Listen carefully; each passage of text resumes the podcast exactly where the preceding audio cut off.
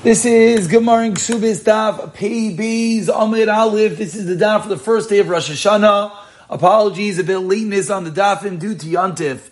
But once again, even though the month of Elul has concluded, we like to donate and dedicate a few more shiurim as schos aliyas neshama, Festa Rizal Vasar as we enter into a new year, a new year of Daf. We begin with a tefillah that b'siyat dishmaya. We should all continue learning together and being kind of one daf after next, and all the learning should bring as a result of Basar Meir to higher, higher place in Eden Shalmaila. So holding on, babies of an Aleph, we're middle of discussing the Yavam in a situation that a man dies, leaving over his wife, and he has a brother. So the woman falls to Yivam to this man's brother. What is the brother's relationship to his now deceased brother's estate? So, boy, Ahu Gavra, there was a man, excuse me, before we get to there, we're actually going to have a little bit of a story regarding uh, this din. There was a man in which Yavama fell in masa mechasya. Again, we'll get to the din about these in a moment, but first a, story about Yibam.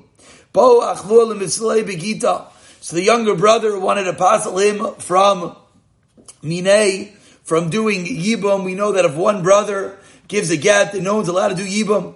So the younger brother was going to give this woman a get, so that no one is able to do Yibam. Amar Lei, the older brother said, My daitach. What's the reason that you want to passel me from doing Yibam? If it's because you want to get the properties of our now deceased brother, and you're nervous that if I go and do Yibam, I'm going to get the properties. So the older brother told his other younger brother, you don't have to go and get the property by way of passing from Yibam, but rather I'll split it with you. Amr lay. So the younger brother responds, Mistafifna, Mistafina, Davda Ali, Davda B'Medisa Rama. I'm nervous you're going to do for me like they did in B'Medisa Rama, which was a story in which a brother said that he'll split the estate with his brother. But then subsequently he backed out after doing Yibam. Amar Lei, so the older brother says, If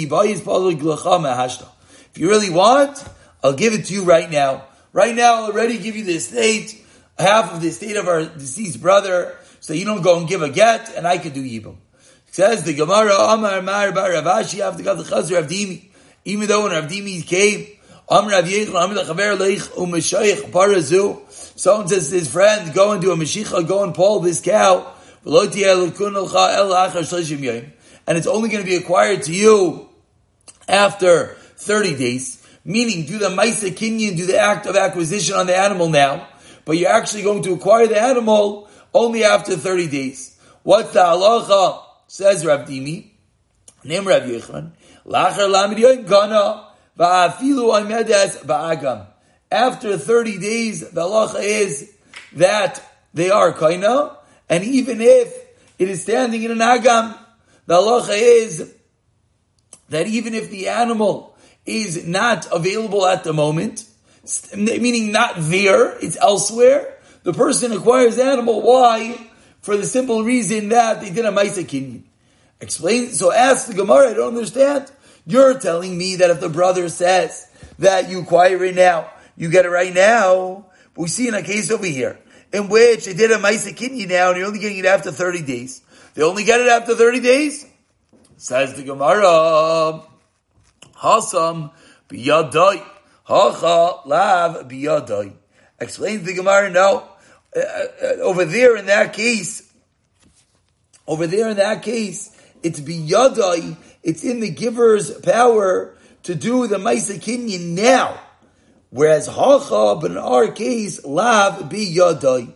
It's not in his power to give the Maisa right now. Meaning, so Rav Ashi is explaining the Rav Dimi came and said in the name of Rav Yechlan, even though you're trying, the older brother is saying, I'm going to give you the field now, we're going to split it right now, it does not work. Because in the case of the cow, when he says, do the Maisa now, and you're going to acquire it after 30 days, the halacha is that he, yes, does acquire it. The reason is because in that case, he's able to give him the, the cow right now, whereas in our case, the older brother is not able to give the cow right now, and therefore, and therefore, it's not going to work if the older brother says that I'm giving you half of the estate right now, still it is not considered an act, uh, act of acquisition.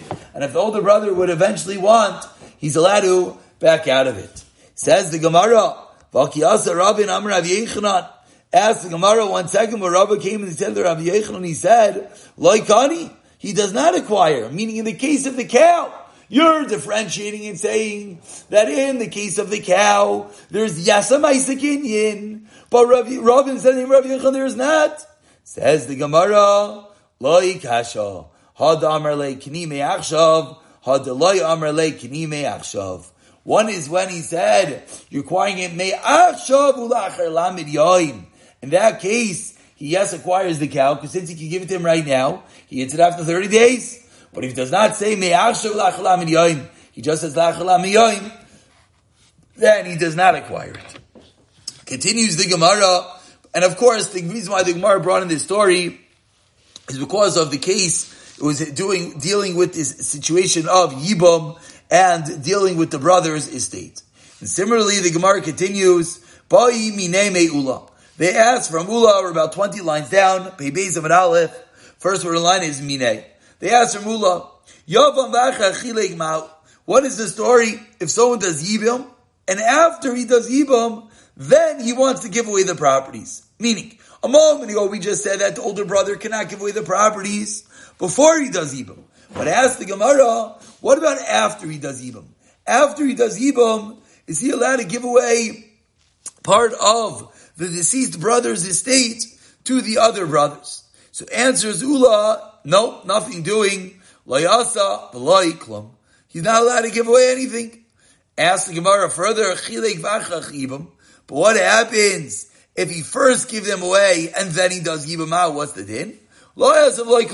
So both cases, whether he first gave away the state, whether he first did Yibam, in both scenarios, the Gemara is paskening that the brother is not able to give away his deceased brother's estate. Meaning, even though when he marries his deceased brother's wife, he does Yibam, he gets rights to that estate, to that estate is that which is eventually will pay for the ksuba of his now wife, but he's not able to give away the estate. Not able to give away the property of his deceased brother. Asks the Gemara, Maskavla Ravashi. Sheshis. As of Sheshis is a very simple question, which I'm sure is bothering a lot of people. In this scenario, when he does Yibum, and then he tries to give away the property of his brother, it's meaningless. Do you have to tell me the case in which he first tries to give it away and then does Yibum? Of course it doesn't work. Answers the Gemara, you're right, but Shnei Maisim Abu. There were two different stories, and in each story he paskin what the din was. But it's true that there's no additional chiddush in the second case, which we did not learn in the first case. Kiyasa, Rav in Amr Reish Lakish, Rav came, he said the name of Reish Lakish,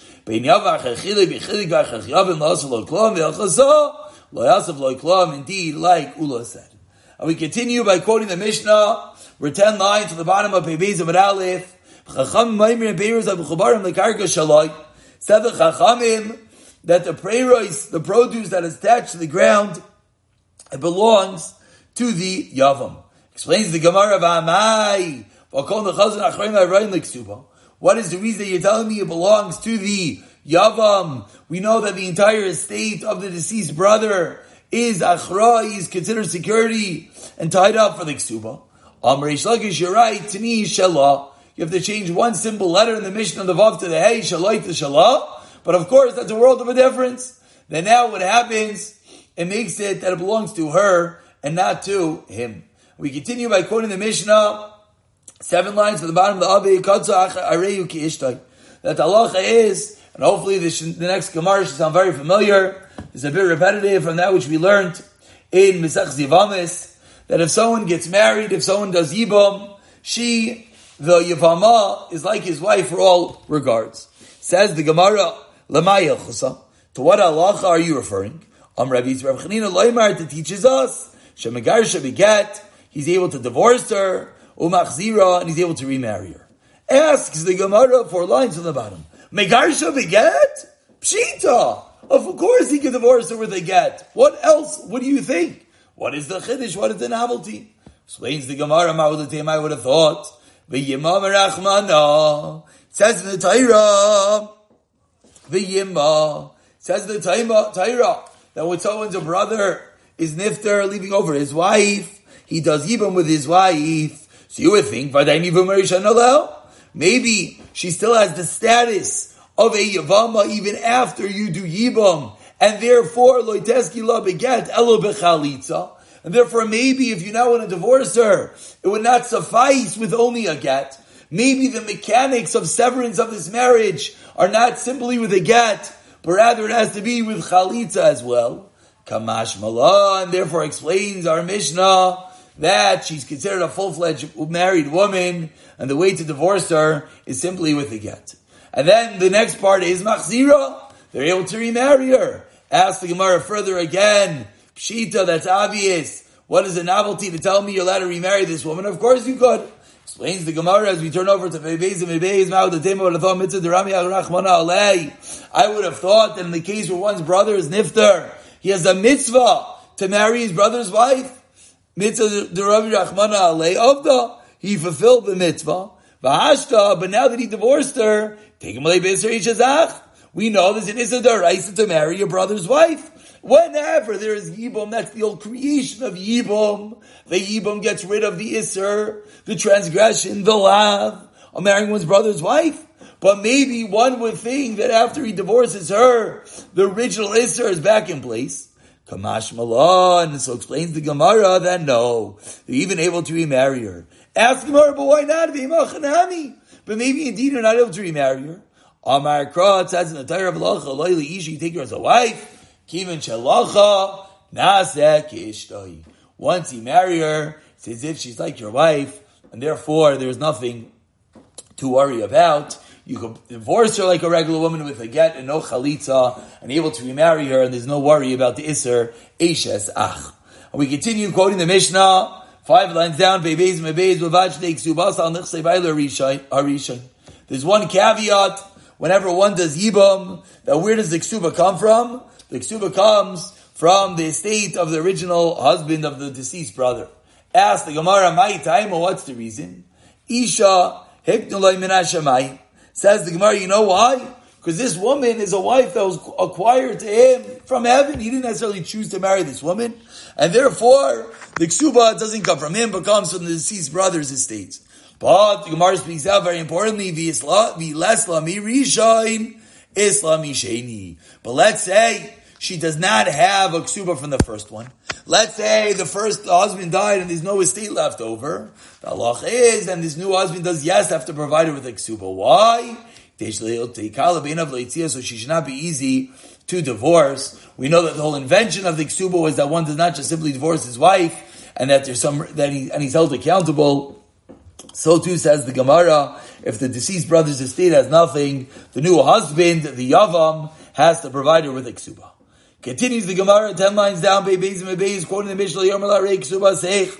Oh, Yavam cannot tell Yavama. Here's your ksuba, it's on the table. And similarly, a regular man can't tell his wife, your ksuba is on the table. Ask the Gemara, my oh, v'chein. What's v'chein? And so too, it applies to a regular woman. When it comes to a Yavama, the Mishnah said the Yavam should not say your ksuba is on the table. V'chein, and similarly, you shouldn't say the same thing to a regular wife. What would the difference be? Explains the Gemara, I would have thought, in the case of Yibum, the husband, the Yavam, does not write that all his properties are Mishubid, are sitting and waiting to pay up the ksuba. So therefore, I would think that if the Yavam goes and takes all the properties, takes all the cash, puts it on the table, and says, here's your ksuba, then that could come to evil, as we learned yesterday in the previous staff. Then that could come to a fight because she thinks he's trying to divorce her by putting the money up for the ksuba on the table.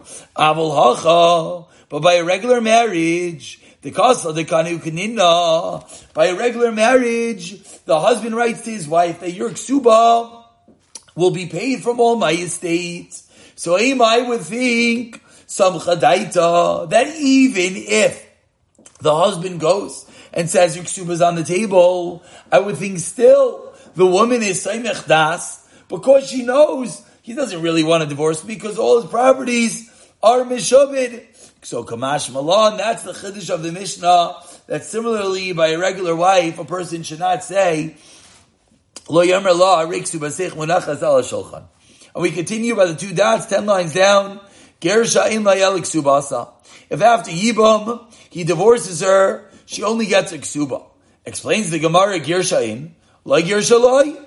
If he divorces her, then she gets her ksuba, and then what happens? The Yavam gets the rest of the brother's estate, as he is the brother's inheritor, he is the brother's brother, and therefore he sells the estate or does what he wants with it.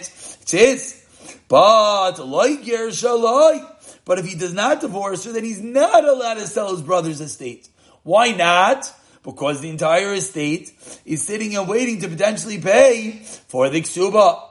Kamash Malon Kid Rav So the Mishnah teaches us, like Rav who taught us on Pei Aleph Amid Aleph, that the only way you're allowed to sell your brother's properties after Yibam is if you divorce the Yavama, then remarry her. Because if not, you have no rights to the properties from the fact that they're all mishabed to her ksuba. And we continue quoting the Mishnah 15 lines down. The first one in line is Mashma Allah If you remarry her, she's like a regular woman. She gets only her first ksuba. Explains the Gemara, Echzira, Maika Mashlan. What's the chiddush that if you remarry her, she only gets her first ksuba? Tanina, we already learned in the Mishnah. Hamigari says isha machzira and asks Subar isha machzira. Someone divorces a woman and remarries her. It is assumed that he remarries her based on the premise of the first ksuba, whatever that was. So what's the chiddush of the Mishnah with regard to a, a yavam being the same din? Explains the Gemara. I would have thought when it comes to his wife, she is the one that he originally wrote the ksuba to her. So therefore, if he remarries her, we assume it's based on original pretenses. By Avama, he's not the one that originally wrote the Ksuba, it was his brother. So. So maybe in a scenario which he does even, he divorced her, then he remarries her. Maybe the ksuba is from him. Kamash Malon, no. So therefore, our Mishnah teaches us it's not true that even the case of Yavamu who remarries, her ksuba still goes by the original deceased brother's estate like it was originally. And we're going to conclude the parak, says the Gemara quoting the Mishnah.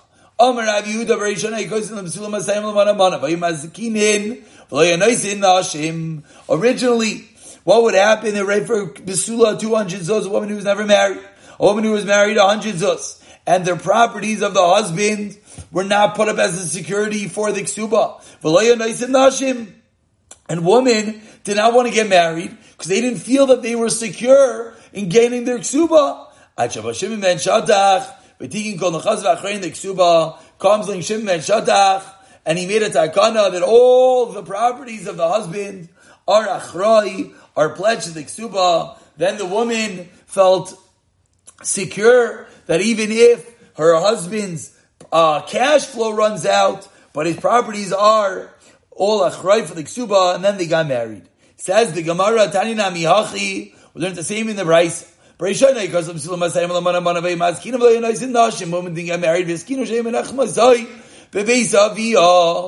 what do they do? So the Bryce gives us a little bit more of the details.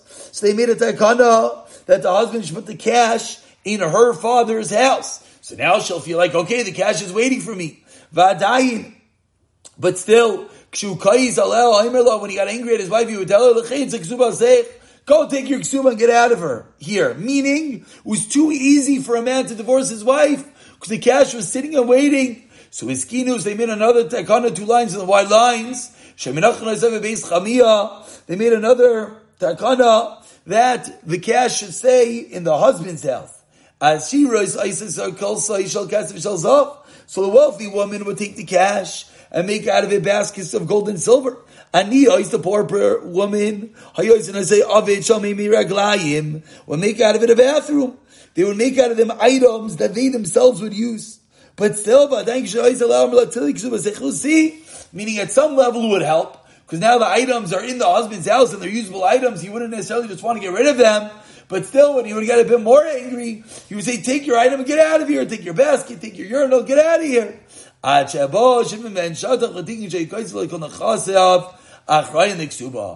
finally, the final stage was like the Mishnah quoted that Shimon ben Shatach made a takana that all the husband's properties are chay for the ksuba.